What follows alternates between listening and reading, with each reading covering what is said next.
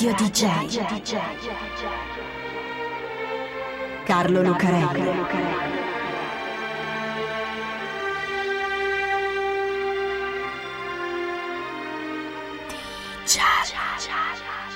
Carlo Lucarelli presenta Di Giallo, il radiodramma di Radio DJ. Salve a tutti, siete su Radio DJ e io sono Carlo Lucarelli qui insieme a Fabio B per raccontarvi un'altra strana, misteriosa e incredibile storia di Di Giallo. Una storia che è allo stesso tempo individuale e collettiva, come lo sono poi tutte le storie vere, che non riguardano mai soltanto la persona che si trova ad esserne protagonista, ma proprio perché si svolgono in un tempo e in un luogo, raccontano anche quelli. Sono figlie di quel tempo e di quel luogo e riguardano anche tutti quelli che ci stanno attorno. Questa infatti è la storia di un cantautore che si chiama Pino Masi, di una cosa che gli è accaduta, ma che allo stesso tempo è la storia di un pezzo d'Italia, o meglio di tutta l'Italia, a cavallo tra gli anni 60 e 70. C'è un film che racconta l'episodio da cui partiamo per raccontare a nostra volta la nostra storia più grande. Si chiama I primi della lista, è del 2011 ed è diretto da un bravo regista inglese che vive in Italia, soprattutto a Pisa da tanti anni, e che si chiama Rowan Johnson. Lo ha scritto Renzo Lulli, che assieme a Fabio Gismondi e a Pino Masi è uno dei protagonisti di questa storia. Noi ci focalizziamo su Pino Masi che nel film è il volto dell'autore Claudio Santamaria, mentre gli altri due sono interpretati da Francesco Turbanti e Paolo Cioni, perché è quello che ci dà più spunti per allargare la nostra storia. Nel film, ma anche nella realtà, Pino Masi e i suoi amici hanno paura. Sono in macchina, una mini minor rossa, almeno così è quella del film, e stanno scappando. Sono partiti di corsa da Pisa e hanno puntato verso il nord, verso il confine. Quale confine? Non sanno bene neppure loro. Quello con la Francia, quello con la Svizzera, magari quello con la Jugoslavia. Poi arrivano a quello con l'Austria e provano lì. Ma c'è la fila, ci sono i carabinieri alla frontiera, loro sono tipi sospetti, giovani, strani, capelli e barbe lunghe, non hanno i documenti in regola e poi hanno paura, molto paura, e devono fare in fretta. Devono uscire dall'Italia a tutti i costi. Così Renzo Lulli schiaccia il piede sull'acceleratore, la Minimino scatta in avanti e sfonda la transenna bianca e rossa della frontiera tra Austria e Italia. I carabinieri inseguono l'auto, a piedi, con le pistole in mano. Passano la frontiera e vengono a loro volta inseguiti dalle guardie austriache. Alla fine, naturalmente, li fermano, li arrestano e li portano al posto di frontiera. Perché sono scappati così? Perché hanno sfondato il confine che è un reato, un reato grave? Chi sono? Rapinatori, assassini, criminali? Da cosa scappano? Perché scappano? Perché vogliono chiedere asilo politico. Se restano in Italia, infatti, finiscono male. Perché loro sono i primi della lista. Per capire qualcosa di questa storia e di quei tre strani tizi della mini minor rossa lanciati contro il confine austriaco, bisogna capire l'Italia di allora. E per capirla c'è un episodio, molto importante e mai abbastanza raccontato, che avviene il 12 dicembre 1969. Quel giorno, anzi quella sera, sono le 16.30, c'è un sacco di gente nell'atrio rotondo della Banca dell'Agricoltura, agenzia di Piazza Fontana a Milano. Siamo sotto Natale e c'è il mercato, per cui molti allevatori, agricoltori e commercianti che hanno il conto lì sono ancora in banca. C'è anche un bambino, Enrico, che ha 10 anni. Sta lì con sua sorella che deve pagare una cambiale per conto dei genitori e ha sicuramente una gran voglia di uscire a guardare le vetrine. È Natale. Nell'atrio della banca, però, vicino a un tavolo ottagonale che sta al centro della rotonda, c'è anche una borsa, una bella Morbach e Gruber di pelle con la fibra di metallo. È strana quella borsa. E chi passa lì accanto la nota, più che altro perché si sente uno strano odore odore di bruciato. È infatti una bomba, una bomba grossa. La fiammata dell'esplosione va giù scavando un buco nel pavimento, ma soprattutto va su, polverizzando il tavolo ottagonale e tutti quelli che ci stanno intorno.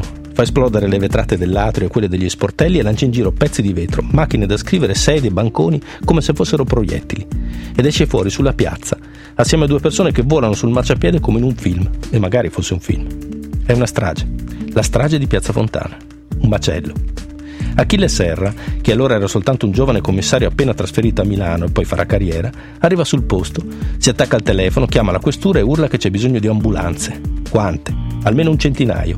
Ma dai, gli dicono, sei giovane, ti lasci impressionare. E invece no, 100 ambulanze sono anche poche. Ci sono 16 morti, più un altro, 17 che morirà un anno dopo per le conseguenze delle ferite, e 86 feriti gravi, tra cui Enrico, il bambino che ha fretta di uscire per vedere le vetrine e che invece si ritrova in ospedale massacrato dall'esplosione e senza più una gamba. Così fanno le bombe, così fanno le stragi. La strage di Piazza Fontana è uno dei primi grandi atti di terrorismo, terrorismo di estrema destra in questo caso. La prima grande strage che insanguina il paese, scuotendo l'Italia con uno shock a cui non era abituata. Si è sempre scritto che prima l'Italia era un paese innocente e che dopo non lo è stato mai più.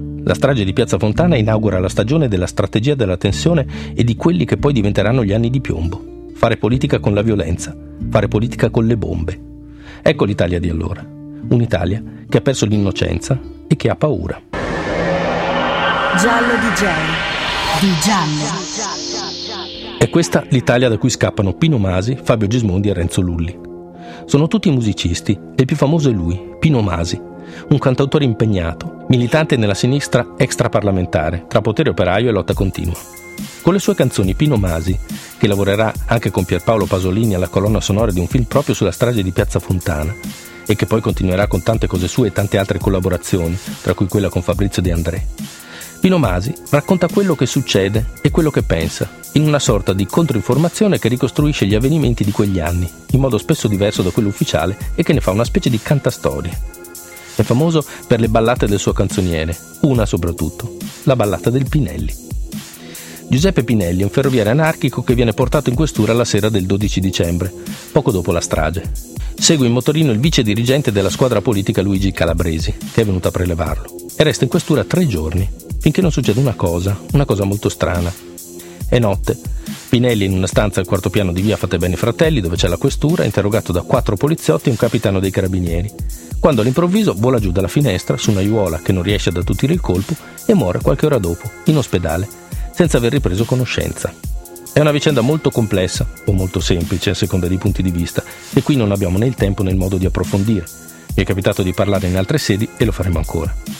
La spiegazione ufficiale lascia comunque perplessi molti. Pinelli sarebbe stato ucciso da un malore attivo. Era stressato, stanco, pressato dall'interrogatorio, soffocato dal fumo, si è avvicinato alla finestra aperta per prendere una boccata d'aria, ha avuto una vertigine invece di cadere all'indietro ha fatto un balzo in avanti ed è volato giù.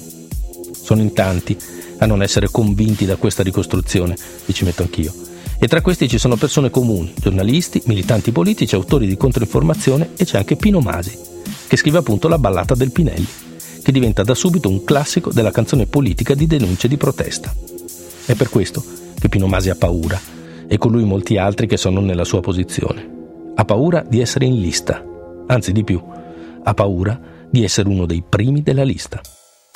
Ai primi di giugno del 1970, pochi mesi dopo Piazza Fontana e la morte di Giuseppe Pinelli, Pino Masi sta provando in uno scantinato di Pisa assieme a Fabio Gismondi e Renzo Lulli quando riceve una chiamata. Qualcuno ben informato lo avverte che è in pericolo.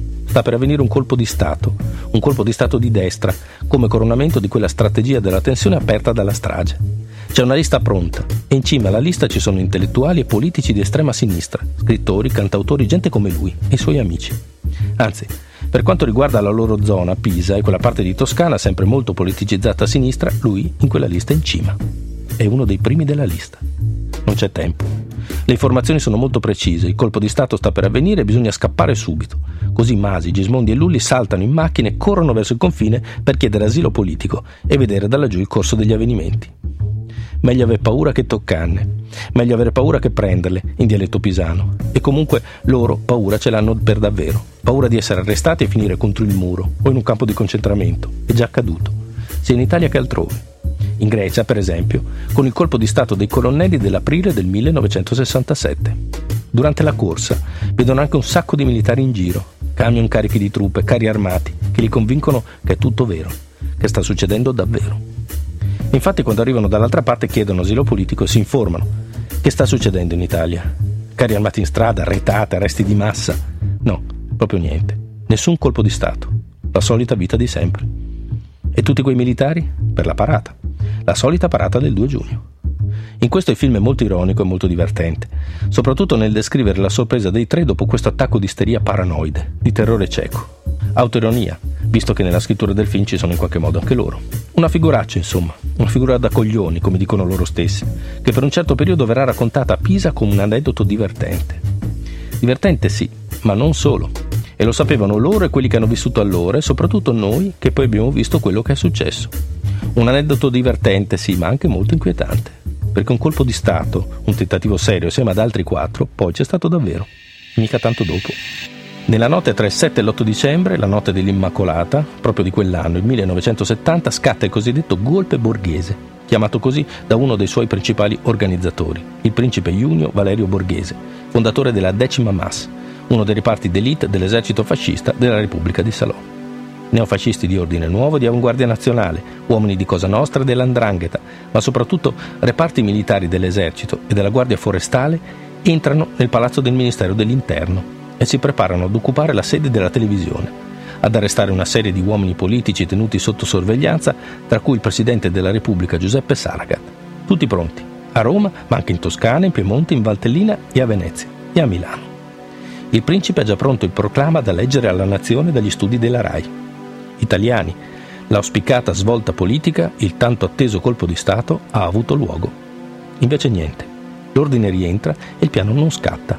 Controordine, tutti indietro non si fa più niente.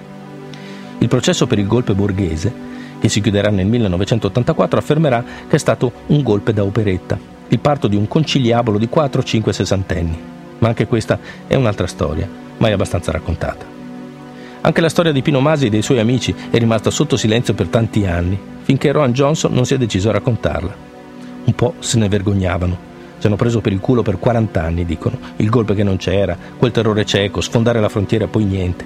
Insomma, una meravigliosa cavolata, come la definisce il regista, mettendo insieme anche tutto lo spontaneismo e l'ingenuità di un gruppo di giovani di allora, assieme all'autoronía di oggi, perché alla fine i tre ragazzi di allora, i personaggi veri di oggi, compaiono anche nel film.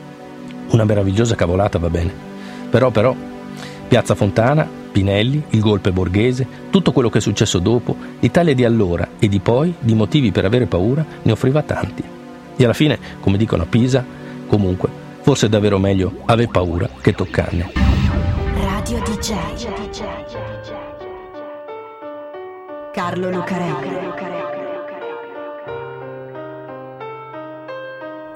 DJ.